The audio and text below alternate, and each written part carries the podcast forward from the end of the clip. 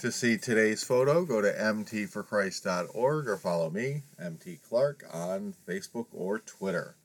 Good morning. Today's photo of the sun setting on the horizon between the silhouettes of leafless trees comes to us from yours truly as I took this photo yesterday at the end of my walk down Freedom Road. Well, it's Saturday, and it is my prayer that there is something beautiful waiting for you at the end of your walk this weekend. Practicing appreciation for the things in our daily lives as we walk and talk with God is how we experience peace and joy on a continuous basis because we reap the fruit of the Spirit when we walk in the Spirit. The journey begins with our salvation through faith in Jesus Christ and is fueled by spiritual disciplines, attaching relationally with God and living with an attitude of repentance one form of prayerful repentance that can help to establish freedom in Christians' lives is the steps to freedom in Christ. And today is Freedom Day, as I am a trained encourager, a certified CFMA, a Community Freedom Ministry Associate with Freedom in Christ Ministries. And this morning, I'll be guiding one of the students of the Freedom in Christ course through the steps. So I'm praying for the Lord to move mightily this morning to help this man to resolve his spiritual and personal conflicts so he can leave behind the bondages and pains of the past to walk further into the new life that God has for him. Freedom in Christ Ministry states that ours is a ministry of reconciliation as we merely attempt to encourage people to be reconciled with God, to confess our failures, to ask forgiveness, to renounce the lies we believe to take away footholds and break strongholds that the enemy has in our lives, and to cast out the spiritual forces of darkness that seek to keep us from being the people God created us to be, and from experiencing the fruit of the Spirit that should be a regular part of our lives. It's my prayer that this ordinary Saturday in March of 2024 becomes this man's Freedom Day day he will always be able to point to as the day he unpacked all the baggage of his past and gave it to the Lord, the day he repented of his past and walked free of it. Today is a good day as any uh, to be set free, as we are in the season of Lent. And speaking of Lent, it's the 16th day of Lent, and so we continue um, my personal walkthrough of Graciela Grindal's 40 day journey with Martin Luther to observe and celebrate the Lenten season. In this walk through Grindal's devotional, it is our hope that we will get to know Martin Luther a little better as we seek to draw closer to the Lord on our journey to Resurrection Sunday, our Easter. And so we continue. And today is Journey Day number 16. And Martin Luther writes, we are to keep them, the Ten Commandments, incessantly before our eyes and constantly in our memory, and to practice them in all our works and ways. Each of us is to make them a matter of daily practice in all circumstances, in all activities and dealings, as if they were written everywhere we look, even when, wherever we go or wherever we stand. Thus, both for ourselves at home and abroad among our neighbors, we will find occasion enough to practice the Ten Commandments, and no need search far for them, and no one need search far for them. And that's uh, from Martin Luther. And today's biblical wisdom that's paired with that passage is Deuteronomy 6 6 through 9. And the Word of God says, Keep these words that I'm commanding you today in your heart. Recite them to your children and talk about them when you are at home and when you are away you lie down and when you rise. Bind them as a sign on your hand, fix them as an emblem on your forehead, and you shall write them on the doorpost of your house and on your gates. And at this point, the, uh, the, the study asks us for silence for meditation, so you should pause and uh, reflect on uh, what Martin Luther says about the Ten Commandments in that passage from Deuteronomy 6 6 through 9. When you're ready, you can resume the podcast or reading and, uh, and join me with the questions to ponder. The first one of which is there are many places in Scripture that tell us that the law is to be meditated on day and night. Psalm 1 1 and 2, Psalm 119, 97, and Joshua 1 8. What does that mean to you? Uh, that means that we are to be obedient and live according to what the Word of God says. To do what we have to, to do that, we have to meditate on the truth of Scripture and apply its wisdom to our lives as we walk through life. It means living a surrendered life of a disciple of Jesus Christ, where you follow the Lord, repent of your worldly ways, and renew your mind to have the mind of Christ. And to do that requires knowing and recalling what the Word of God says that means regular Bible study, memorization of scripture, and prayer as well.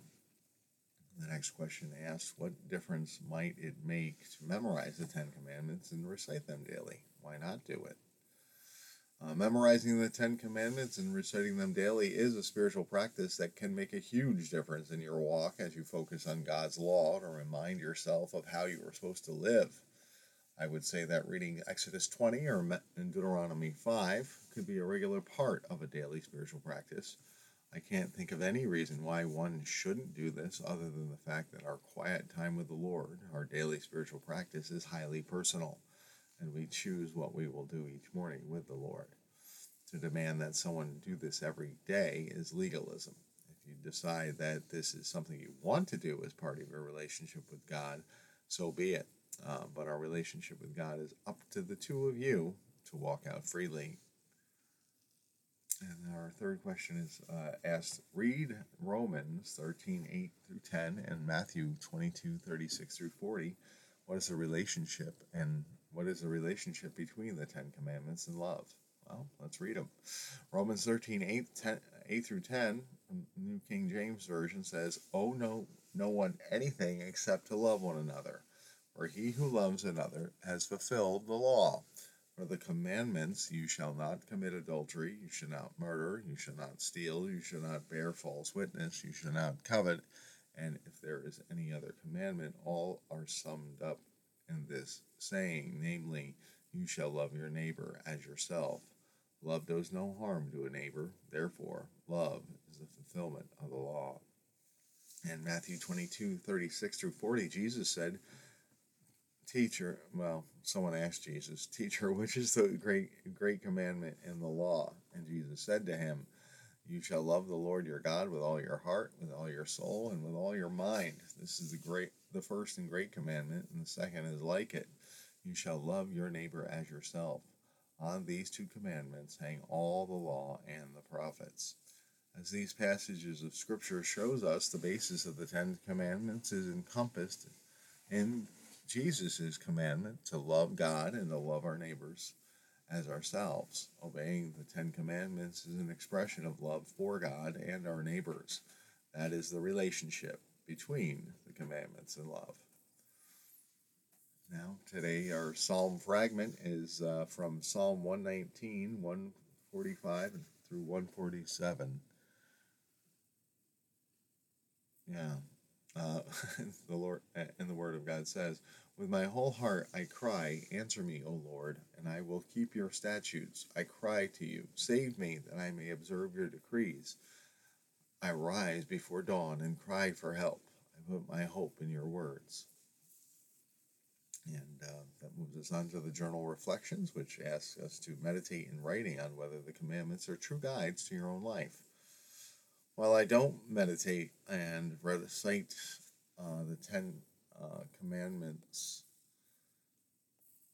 uh, daily, and maybe I should, I would say that they are true guides for my life as I try to live as a disciple of Jesus every day and obey the obey the principles of loving God and my neighbors as myself that the commandments contain.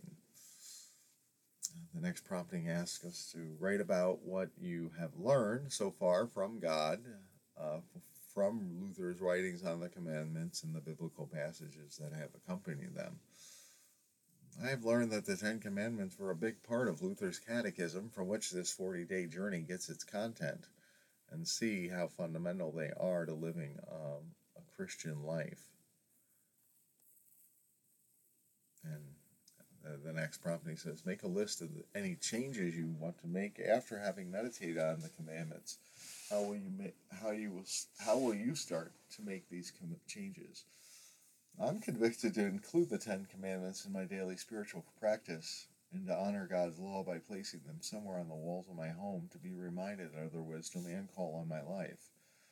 I'll use my resources uh, to decide and uh, how to put them into a Word document, um, print them out, and include them with my daily practice materials, and either design them as a wall hanging or find one and place it in a frame for display in my home.